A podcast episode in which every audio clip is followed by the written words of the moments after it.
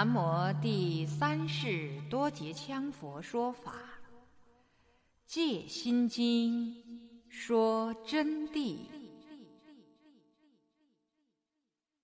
各位听友您好，欢迎您今天继续收听中文版《戒心经》说真谛。今天我们将从第五百三十四页最后一行开始恭诵。生住异惑，生在人世之间产生各种假梦。所谓假梦，就我们现在来听法，也是一种梦境。何况世间上的吃饭穿衣、做事工作、对待朋友、处事接物，都是一种梦。这是生住，住在世间上，常处轮回，不离轮回；常处世界，不离世界。住着就要产生种种事相，就要以六根去应酬一切，去接触一切，以五蕴而不空，着其一切境界，自然就住在这个当中。有那么两个同学开小差了，想问：既然听闻佛法都是梦，为什么还要执着认真听呢？我现在问你这个同学，你难道没有听过佛法在世间？不离世间觉吗？如果不听这场梦，不注入这场佛法梦中，又怎么知道有佛法呢？又怎么学得到佛法般若真谛解脱的法宝呢？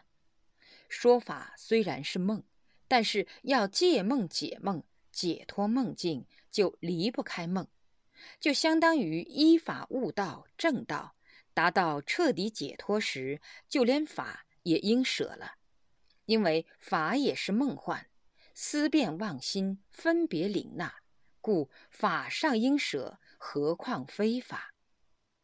现在讲义，义就产生不同义别的各种现象，而认为一切所相都是实在真理。那么义别现象是由因果业力所致而产生的。比如说，世间上的义别有很多。出世间的异别有很多异，是无尽量的、数不清的，多的无法数计。今天我们几位同学就来找我来了，说：“上师啊，我们遇到了世间法上的事情。我们现在办中外合资茶厂，这个茶叶是乌龙茶，乌龙茶要国家的一类物资管理，这不能办的。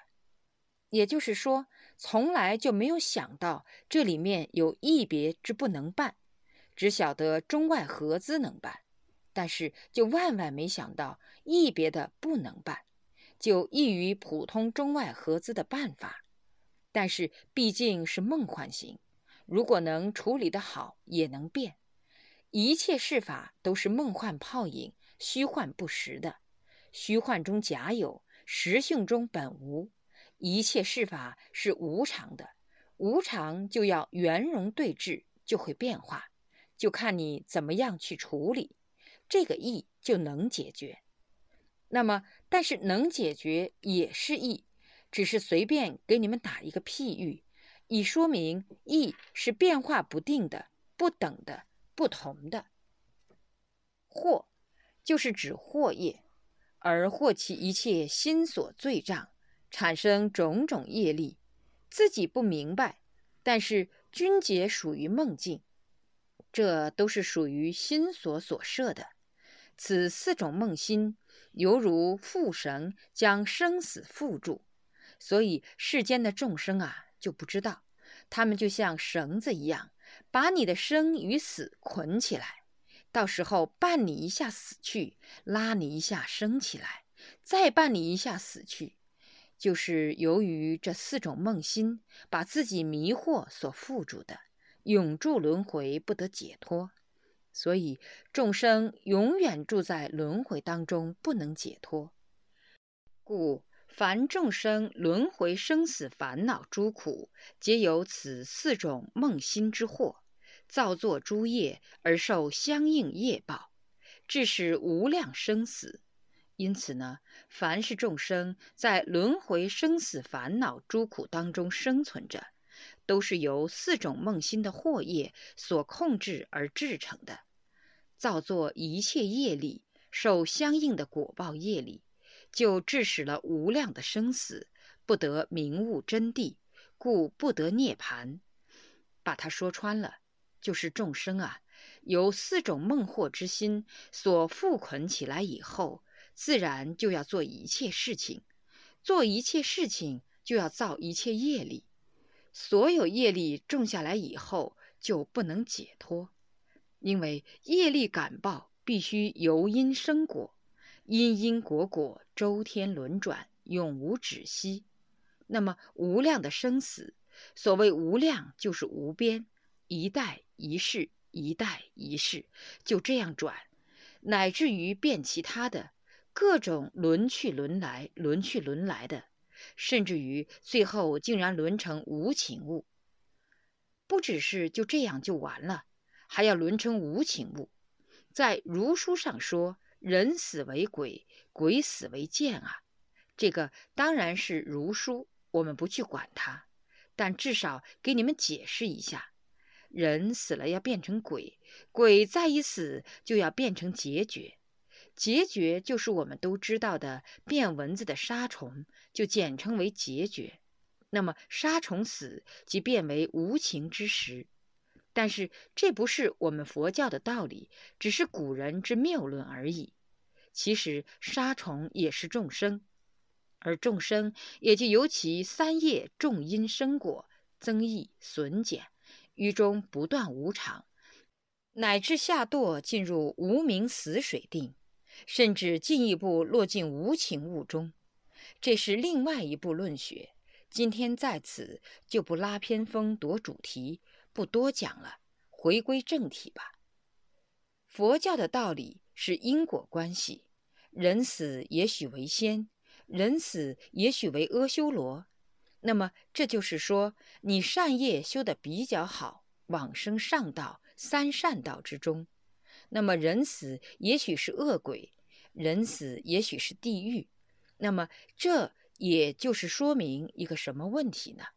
说明你种下的恶因甚多，不可饶恕，就要去堕地狱，偿还一切苦报。那么死为鬼呢？鬼也是可怜的，因为是恶鬼道。在这里要给同学们简单阐述一下恶鬼道，因为鬼是非常痛苦、饥饿的，无法控制，看到一切东西要吃，走拢以后马上就要变的。就没有了。明明看到是香喷喷的白饭，谨防抓起来就是铁砂子，咬都咬不动。所以整天饥饿、心慌、痛苦，种种困难、痛苦变异。总之，看得到，吃不到，吃不下，痛苦难以讲述。在佛法里头有施食之法，施食之法就是施食，还罪障的。施身之时啊，就是施度于众，施舍于鬼道众生。他用一种法的观修，然后把它观成一个食物，这样鬼吃就容易饱。这是一种法上的道理了。所以有些施食施得好的啊，可以见到鬼影踪踪等等现象。当然，这种法今后你们遇有缘时。遇有缘之人也可以去学习，还有失身之法，把自己的身体也要失掉，因为自己累生累劫造的罪业，所以说就要到坟山里头去修尸时，深山兰若里头去施自己的身，就让鬼来吃掉自己的身体。施的好的，要感到鬼按住你啃的疼痛，为什么？因为他们饿。所以什么都想吃，这是密法里头的法义加行法，罪障修掉，自然就能学到正法解脱成就。法一下说不完，今天不扯远了，不去讲其他专题法，只讲针对般若的哲地有关的来说。只要是注入这个无量的生死无名烦恼，就脱离不了轮回。原因是不得明悟真谛，就不能得到涅槃的解脱。除凡夫处于颠倒梦想之外，声闻缘觉也同样被颠倒梦想所缚。声闻缘觉比凡夫高一等的是了脱恐怖生死。好了，凡夫处于颠倒梦想，不仅仅是指我们人，凡夫指的是包括上八洞的神仙都是凡夫，一切天人都是六道凡夫之一，三界轮回中的都称凡夫。当然，人就更不屑说了，同样是凡夫。那么，凡是凡夫，都是处在颠倒梦想里头的。声闻缘觉呢，是指的罗汉。声闻缘觉也同样被颠倒梦想缚起来的，他们并没有解脱颠倒梦想的。声闻缘觉比凡夫要高一等的是了脱恐怖的生死了，已经了脱恐怖生死。但是，并没有达到菩萨，并没有达到诸佛菩萨的至高境界。声闻缘觉并不堕轮回，轮回的恐怖生死，他们脱离了，志求出离，受其颠倒梦想所缚的是声闻缘觉，正有空性涅盘所得。虽然断了我执，但执其法执，但法执还没有断掉的。所以说呢。正得的涅槃是不究竟涅槃，声闻缘觉断掉了我执了，住到人我空的境界。但是他们认为正的这个本事，就是由于修法所证的，施之法无畏之奥妙，享受其乐，抓之不舍，就执着其有，其空境之享受和神通之受用为目的之取，于是法住。就遭到了法执不空，因此正德的涅盘是不究竟的涅盘，是没有彻底圆满的涅盘。这里指的是罗汉啊，原因是他们离生死求涅盘，执五蕴诸法为实有。首先灭却五蕴诸法，才展空相，所以他们证的空是假空，非真空。声闻缘觉主要是为了。脱离生死，修法依法而证到脱离生死的境界，即是脱离轮回的境界。脱离轮回的境界，自然正入涅盘境当中。那么，正入涅盘境当中，他们为的是依法求得涅盘，所以就执五蕴诸法为实有。当然要依法而修，但依法获证真如般若之后，不可执法施用。最乐其中，应舍法不执。如果执法乐受，喜而不舍，则不能注入真空妙有，就认为五蕴诸法是实在的。就正如我们在座的部分同学听了这几天法以后，同样认为是五蕴诸法是实在的一个道理，同样是一个理。首先要灭却五蕴诸法，才展空相。他们就觉得要用这个功夫，把五蕴诸法灭了，空下来了，坐得下来了，先静下来，再入得了定。凡是将五蕴诸法空了，那么自然空相的实性才会现出来。此空是假空，非真空。这种空是假空，幻有之空，不是真空。真空。是悟彻菩提真妙理，真空法性本亦然，妙有真空乃不二，当体是空如如是，这个才叫做真空境界。那么这里面又包括实用、悟彻和正道，但是就不是凡夫所证的，要首先灭却五蕴诸法空相才出来。只有诸佛菩萨照见五蕴皆空，不乐着于生死，亦不恐怖生死，无生死存在，亦无五蕴可空，也无涅盘可得，故无一法所存，自然没有颠倒梦想。就是说，只有诸佛菩萨，他们才真正照见了五蕴皆空，不乐着于生死了，亦不恐怖生死。既然不乐着，更不可能怕生死，没有生死存在，就没有五蕴可空，五蕴根本不去空它，也没有涅槃可得，更不需要要搞一个什么成就，要正大涅槃，全知启用，就地就是成就，故无一法所存，所有一切法都不存在，自然没有颠倒梦想。所以说，颠倒梦想生住异惑。自然离去，他们乃法性真空。今云远离颠倒梦想，即回光返照而依般若，心得无爱无不，即能离妄正真。就是说，今天我们所谈到的颠倒梦想啊，就是要你回光返照而依般若，心得无爱无不，即能离妄正真。说到这里。我要为一个同学解释一下，刚才有个同学问到颠倒梦想的问题。这个颠倒梦想你要好好听，就是要你回光返照而依般若。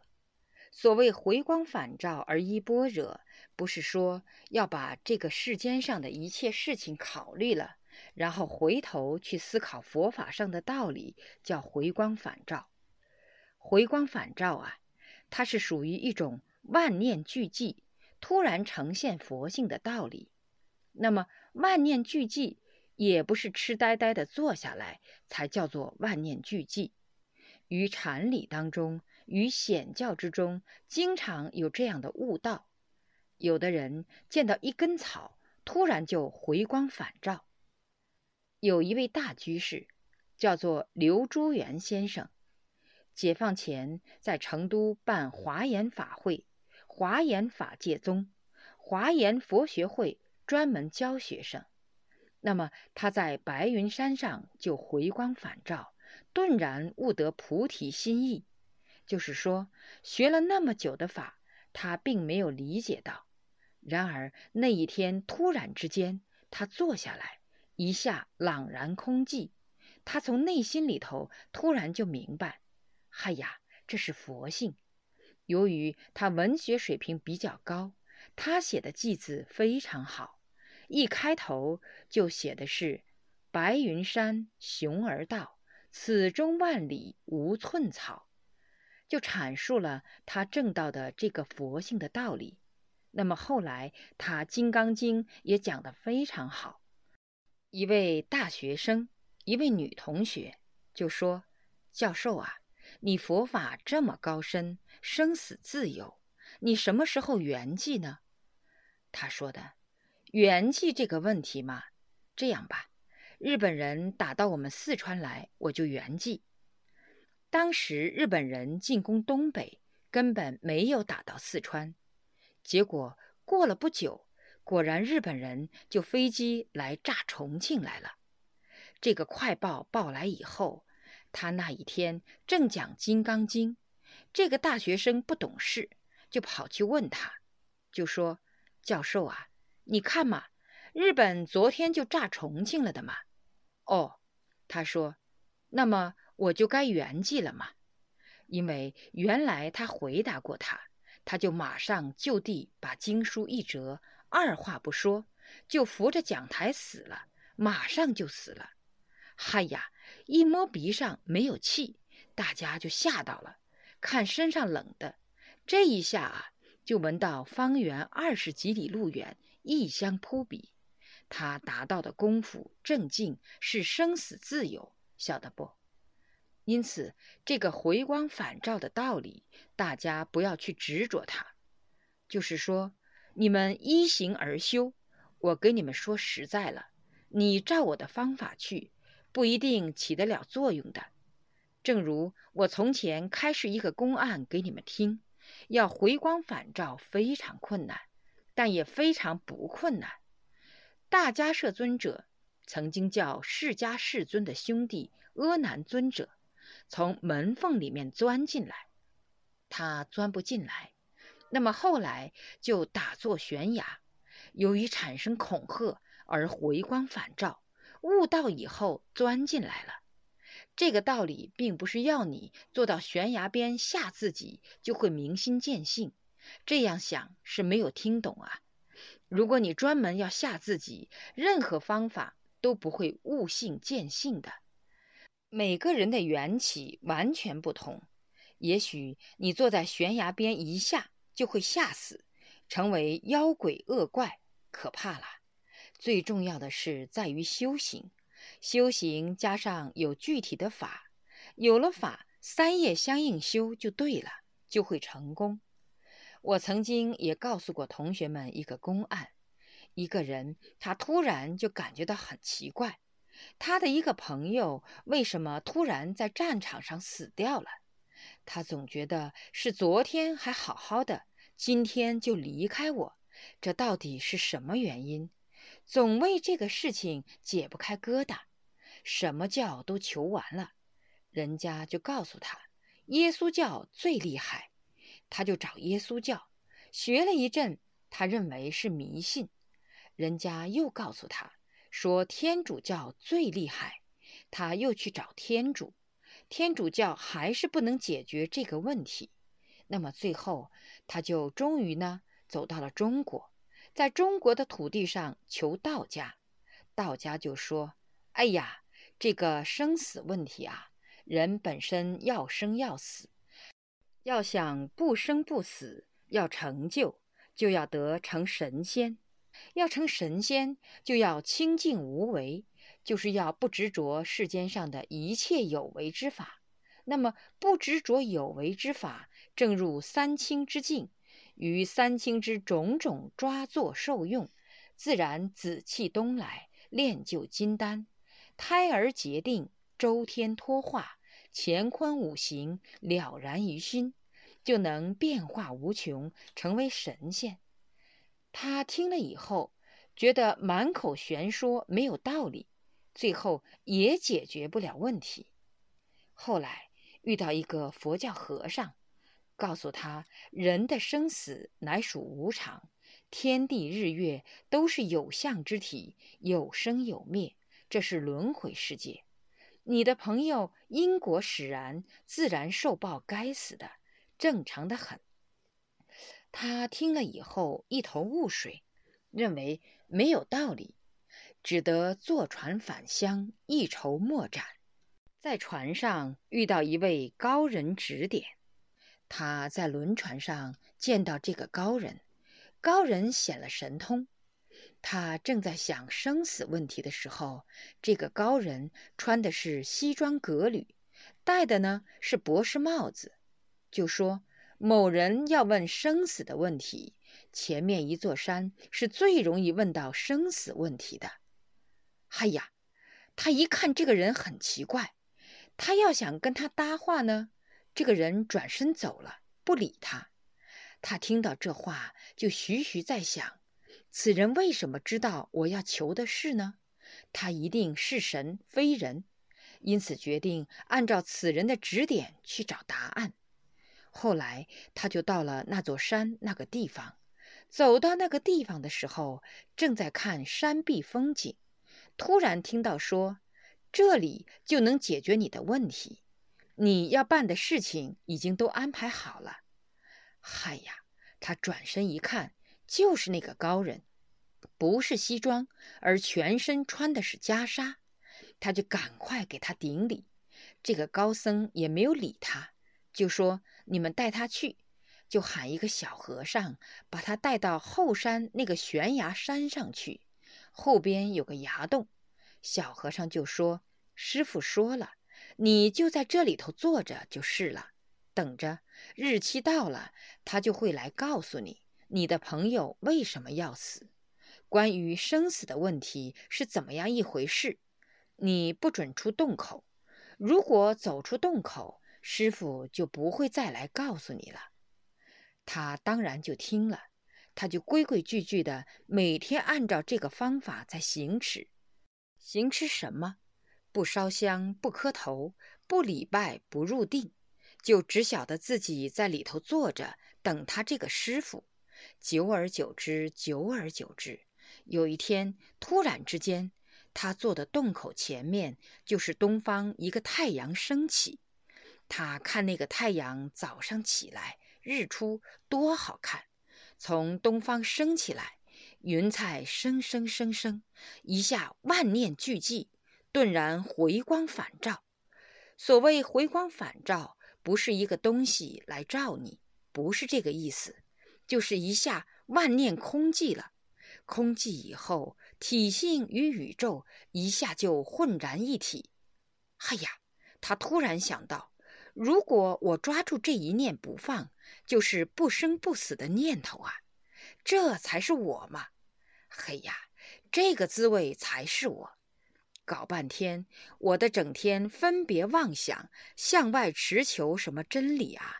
我所产生的一切，都去把这个东西遮住了的嘛。好了，他这一回光返照以后，小和尚就来喊他来了，就说：“师傅给你解释关于为啥生死的问题，你去吧。”他马上就回答这个小和尚，他说：“请你转告师傅，我的关于我朋友的生死问题，我已经解决了，不需要师傅给我讲了。所以说，认得佛性以后啊。”就不需要哪个再来教你，你都认得。因此，六祖大师说的“迷时师度我，悟时我自度”，就是说，没有明白的时候，应该师傅来开示；明白了佛性以后，自己会朗然静止。因为佛性不是别人灌输进来的，本身就是你自己的，一下照见，你就是如来了。你什么不知呢？什么都知。至于证的高低的问题，那就是自己修行的问题、灭业的问题、业障空寂的问题。说去说来，还是得离不开修行。修行最好的法，要等十几年后才会出世。今天不讲，因缘不成熟啊。此指究竟涅盘，即是成佛之意。远离四梦，则尽五住烦恼。如果说我们能达到究竟涅盘，就是成佛的地位，也就是正法身之佛，就能远离四梦。远离了四梦，就能尽五住烦恼。五住烦恼就即是住地烦恼之五种，主要是住地烦恼的五种：一见一处住地。身见等三界之见惑，就是说众生啊，在三界之中产生的一切见惑、一切惑业，入见道时于一处，坠于一处，逐于一处。二欲爱住地，于欲界烦恼中，除见与无明，除了见跟无明以外，其中爱最重，此表爱名。主要是代表爱意之名的。第三，色爱住地，色界烦恼中，处于色界烦恼中，除见与无明，除开见与无明，其中爱愤最重，同样表爱名，就是说执着于爱，除了见与无明以外。四，有爱住地，于无色界烦恼中。除见与无明者，其中爱着之分最重，故而一表爱之名。